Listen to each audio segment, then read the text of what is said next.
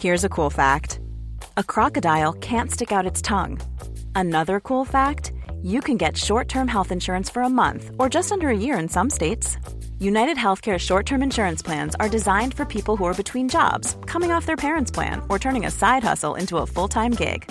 Underwritten by Golden Rule Insurance Company, they offer flexible, budget friendly coverage with access to a nationwide network of doctors and hospitals. Get more cool facts about United Healthcare short term plans at uh1.com. There's never been a faster or easier way to start your weight loss journey than with PlushCare. PlushCare accepts most insurance plans and gives you online access to board-certified physicians who can prescribe FDA-approved weight loss medications like Wegovy and Zepbound for those who qualify. Take charge of your health and speak with a board-certified physician about a weight loss plan that's right for you. Get started today at plushcare.com slash weight loss. That's plushcare.com slash weight loss. plushcare.com slash weight loss. Hello, welcome back to New Scientist Weekly, your curated selection of the week's science stories. I'm Christie Taylor in New York. And I'm Chelsea Whyte in Portland, Oregon. This week, we're talking about surprising research into the potential heart healing power of placenta cells, how young and midlife adults are using more mind altering substances, and also how artificial intelligence could help us detect tsunamis from changes in the atmosphere plus why a turtle's shell may be the best record of past nuclear radiation contamination. This past Wednesday was an exciting day in space. I don't know what day isn't exciting in space, but this time we've got the Indian Space Research Organization, or ISRO, successfully landing a craft gently near the moon's south pole. Sir, we have achieved soft landing on the moon. India is on the moon.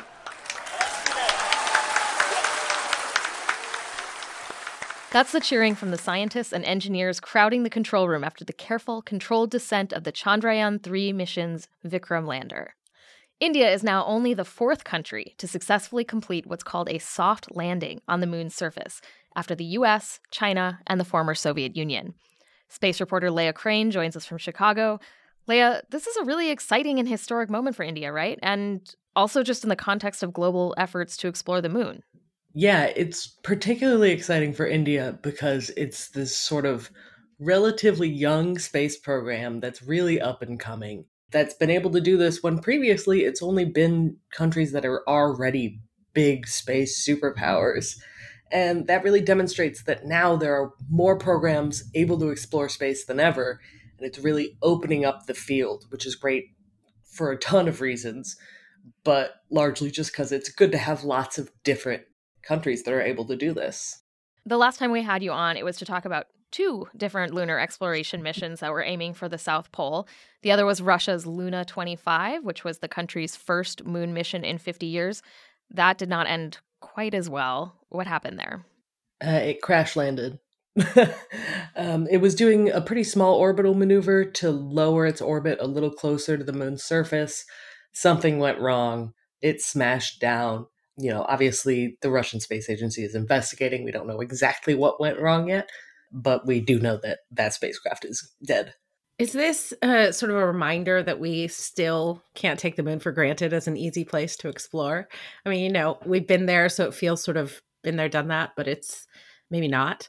Or I'm also maybe there's something about the way that Russia approached this mission that was different from other countries that have successfully landed on the moon recently. I'd say it's more of the former. Landing on the moon is difficult, uh, mm-hmm. regardless of how many times you've done it already. You know, it gets easier with practice, but nobody's done that much practice yet. The other thing is that Russia's space program has been in decline for a pretty long time. They've had a lot of failures, they've had insufficient funding, and we've really seen that in the missions. So when you ask if Russia did something different than other countries, no, Russia did pretty much exactly the same thing that they also did when they were the Soviet Union in the 70s. But there hasn't been a lot of innovation, and some of that knowledge has sort of leaked away. So I'd say no one was super surprised that the mission wasn't successful. Obviously, it's sad. We're hoping for for two great moon landings, but you know, the bottom line is it's hard and Russia is having a particularly hard time at it. Yeah, this also, you know, watching these two missions sort of attempt this felt like a little bit of a mini space race, you know, which country was going to land first. I'm curious how much political prestige India gets from this moment. A lot. Um, I think India gets a lot of bragging rights for this one, yeah. um, especially because there was earlier, I believe in the 2010s, this planned collaboration between India and Russia to do a moon landing, mm-hmm. and India backed out, which means that the media and folks in government in India were really keeping track of these two missions. It was unclear which one was going to land first. It was unclear if one was going to land and the other wasn't. And so, of course, we now see what happened. I think that folks in India can be very proud of it, in addition to the fact that space is always a source of, of national pride. And then what about the science? You know, the Vikram lander had instruments. Presumably, India has a long term set of goals for their space program. So, where do they go from here research wise? these first missions are always more about a technology demonstration than anything else. Yes, mm-hmm. there's a few instruments to make some measurements. Mostly we're there to prove that it's possible and that India has a spacecraft that can land on the moon. From here, India is ready to start sending more sophisticated spacecraft up. Just like all of the other programs that are sending landers to the moon, the idea is eventually to send humans. That's probably going to be a really big international effort but what mm-hmm. this mission's done is proven that India is equipped to be a major part of that effort. And then we have Japan's space agency, JAXA. They have a lunar craft launching in just a couple days. Could we see a fifth country soft landing on the moon sometime soon? It is possible. Um, it's really a popular destination. There's a lot, there's an insane amount of lunar landers going there this year, and I think it's only going to ramp up in the next few years. Up next, the placenta is an underappreciated organ, but it's increasingly being recognized as more than just a one way nutrition source for the fetus. Growing evidence suggests that the placenta doesn't just look after the health of the fetus, but also the pregnant parent.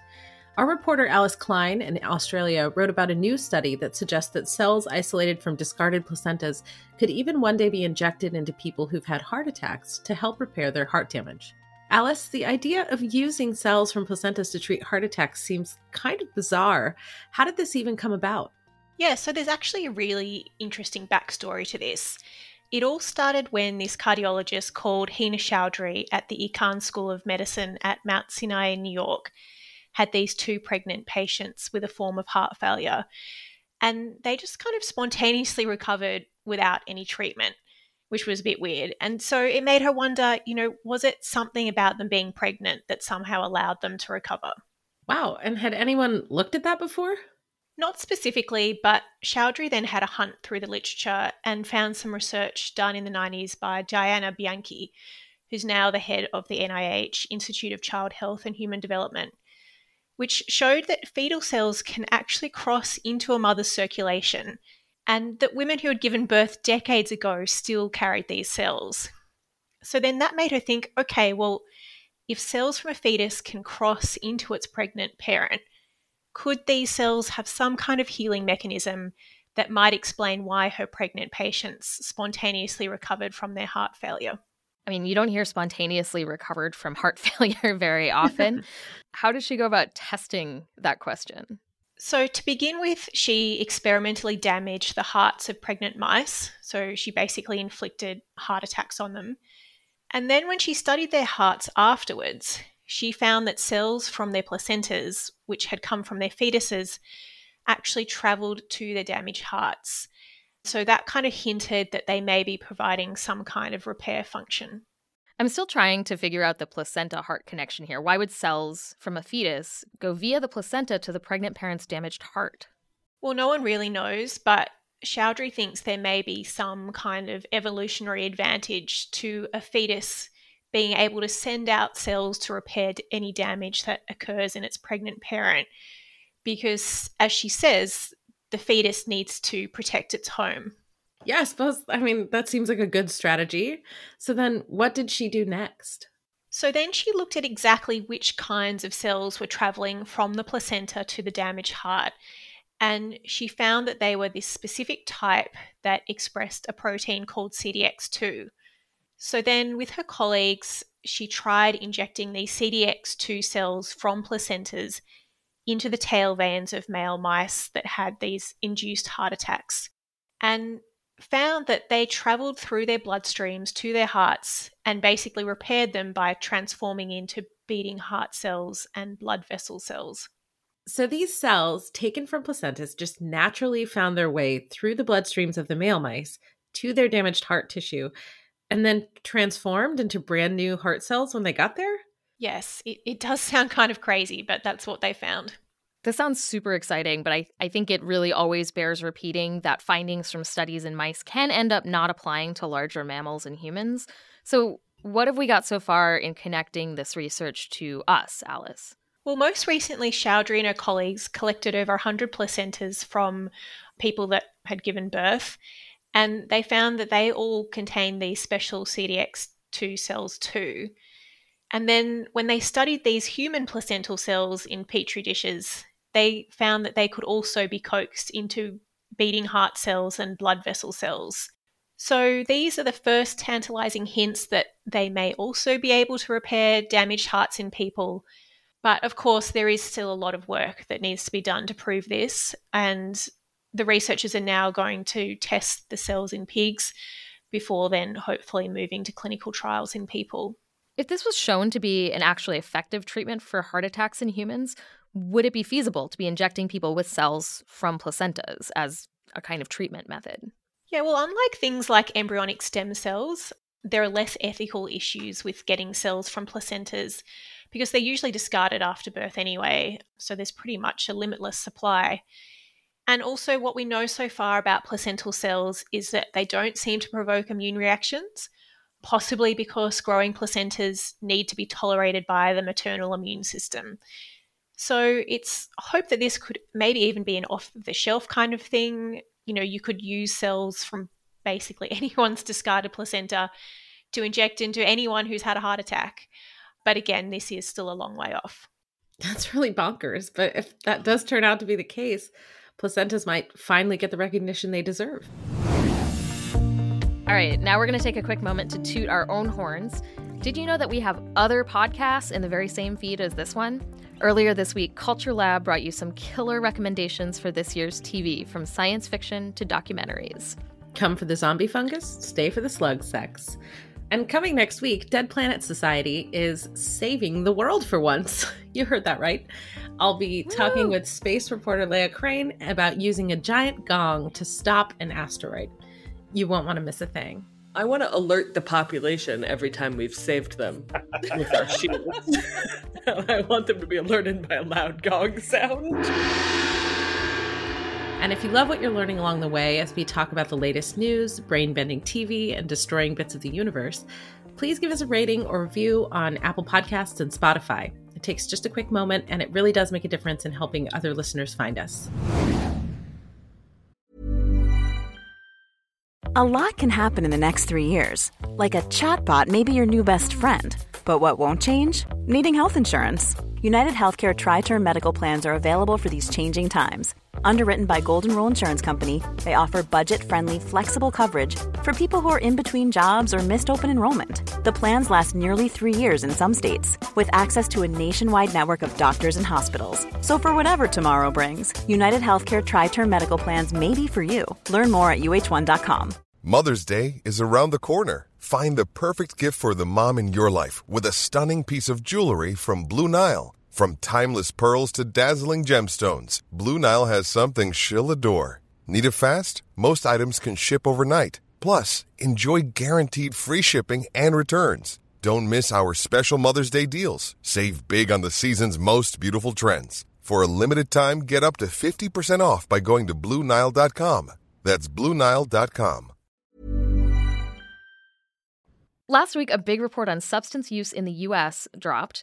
The Monitoring the Future study surveys nearly 30,000 adults every year, and it found that we, meaning young adults under 30 years old and midlife adults under 55, are using psychedelics and marijuana at levels much higher than in the past. Health reporter Grace Wade is here. Grace, how big was the jump? Right. So, one of the main takeaways from the report is that the appetite for mind altering substances in the US is booming. Both marijuana and psychedelic drug use hit record highs last year. almost 44% of young adults and 28% of midlife adults reported using marijuana in the past year, an all time high. No pun intended.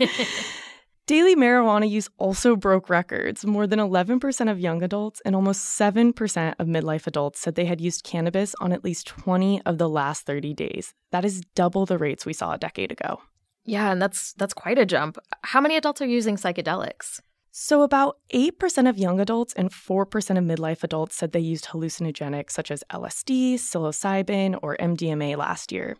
That is the highest rate ever recorded. For reference, only around 3% of adults reported the same a decade ago.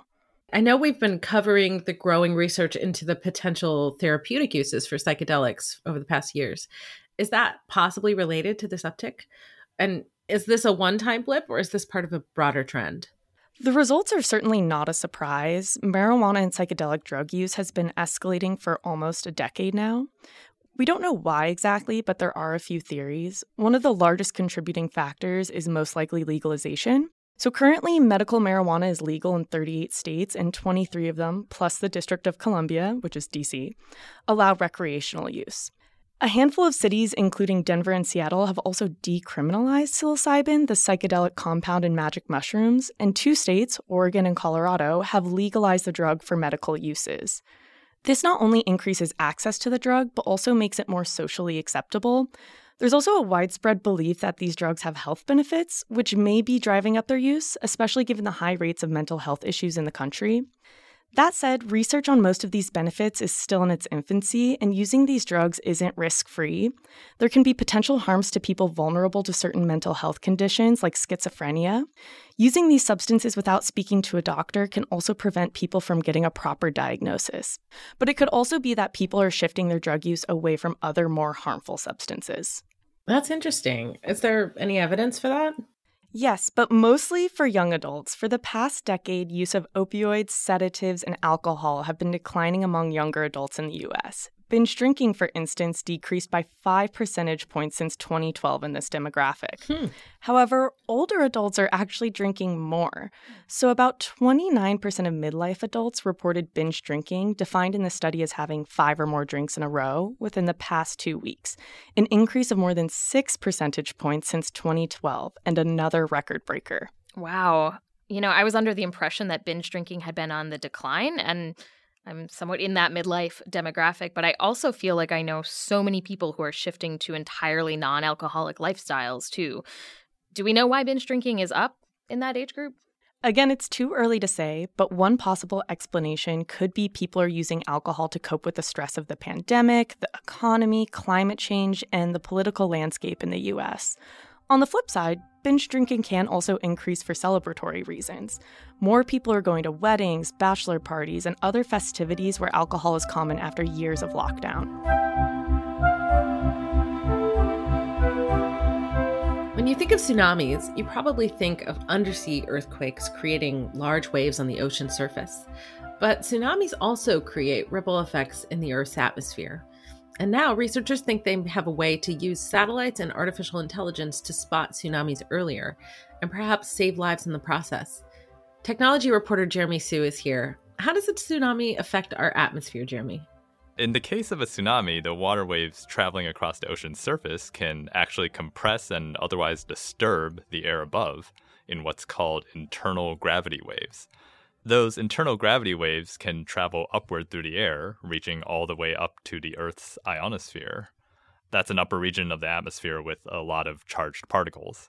And when they reach the ionosphere, the gravity waves change the density of the charged particles.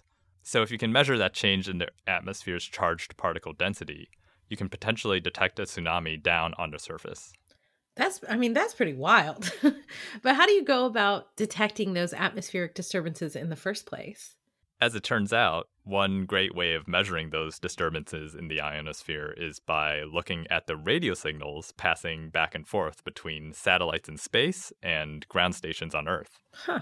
Because when the radio signals pass through the tsunami related disturbances in the ionosphere, their speed and other characteristics can actually change in ways that are measurable.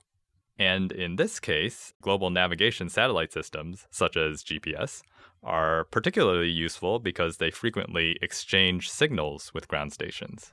That is really, really cool. We've got a very basic tool that a lot of us rely on for getting around, and just by existing, it can also tell us something about a major natural hazard. When we're looking at something as rare as a tsunami, though, do we really want to task a bunch of scientists with just like sitting around and taking notes on GPS data? Right. So, uh, this is where the AI can come into play. A data scientist at a satellite manufacturing company called Terran Orbital Corporation teamed up with researchers at the University of California, Los Angeles, and the Paris Institute of Planetary Physics in France to figure out how to train AI models to automatically detect these changes. But instead of trying to analyze the satellite signal data as a series of changes over long, continuous periods of time, these researchers actually applied a technique to transform shorter chunks of that satellite signal data into two dimensional images. And this actually simplified the problem in a sense by transforming it into an image classification challenge, mm. which means that the AI is now looking for certain features within those images that can indicate tsunami related disturbances.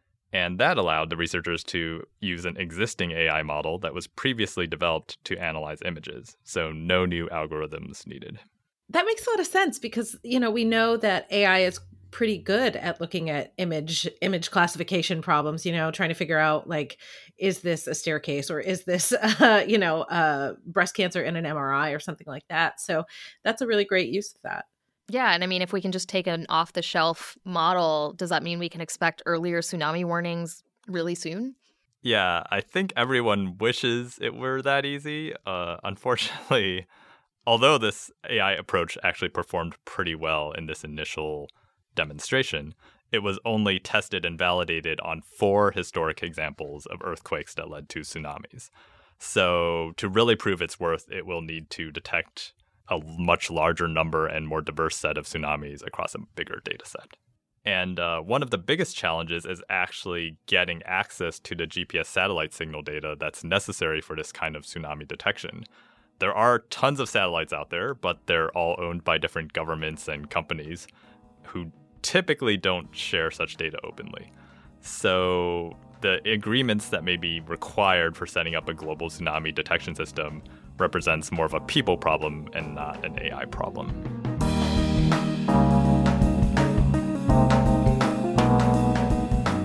All right, it's time for some of the stories we also found exciting this week. On my list, Chelsea, I've got new research about how turtles can store the historical record of nuclear activity like weapons tests and power generation in their shells. Wow, this sounds a lot like how we can see changes in wood samples before and after nuclear testing. It's very similar, yeah. So, turtles and tree rings both take up detectable amounts of radioactive uranium isotopes from their environment.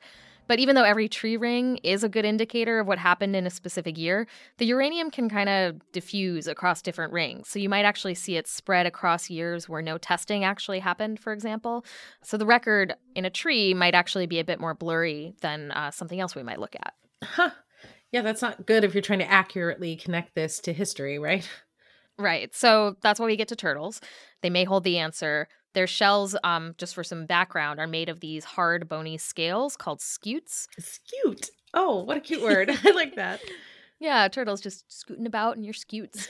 um, so, unlike a tree ring, once that sort of bony scute layer is deposited on the shell, it's effectively time stamped. There's not as much like sort of passage of isotopes between layers.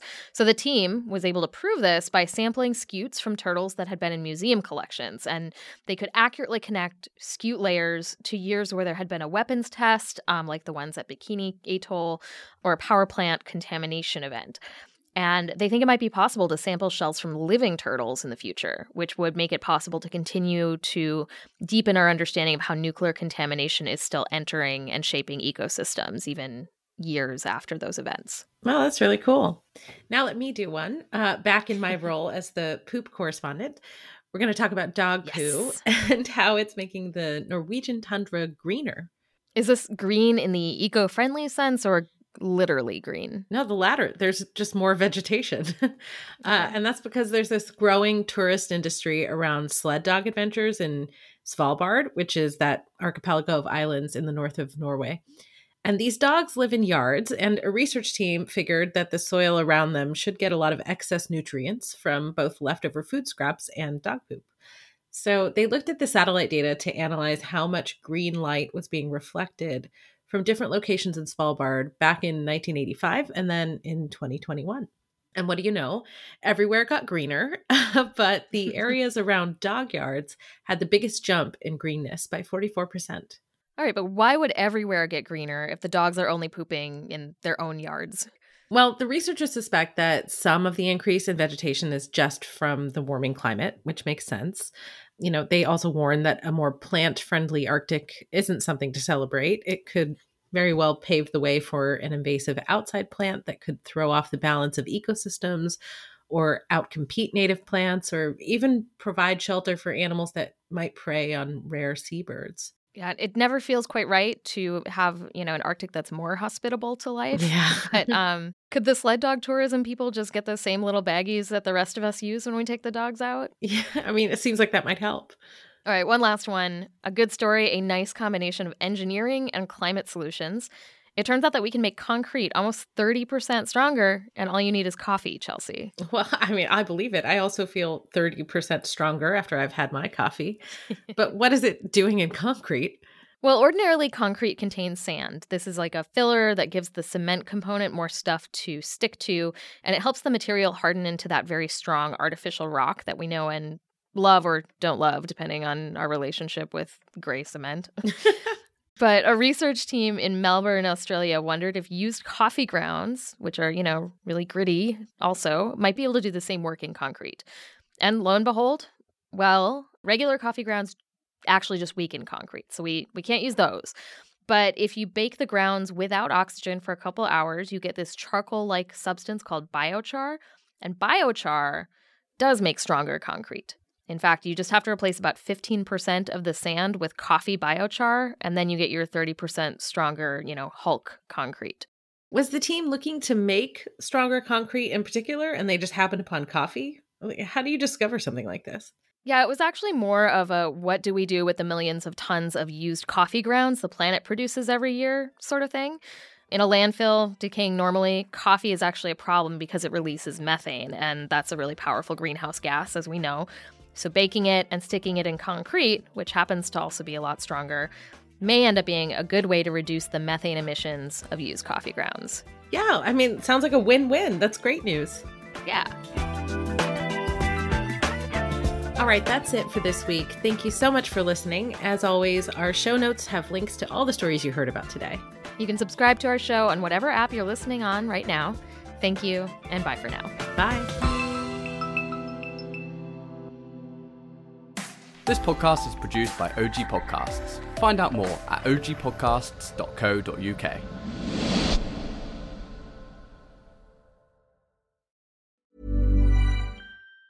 Planning for your next trip? Elevate your travel style with Quince. Quince has all the jet setting essentials you'll want for your next getaway, like European linen, premium luggage options, buttery soft Italian leather bags, and so much more and it's all priced at 50 to 80% less than similar brands. Plus, Quince only works with factories that use safe and ethical manufacturing practices. Pack your bags with high-quality essentials you'll be wearing for vacations to come with Quince. Go to quince.com slash trip for free shipping and 365-day returns.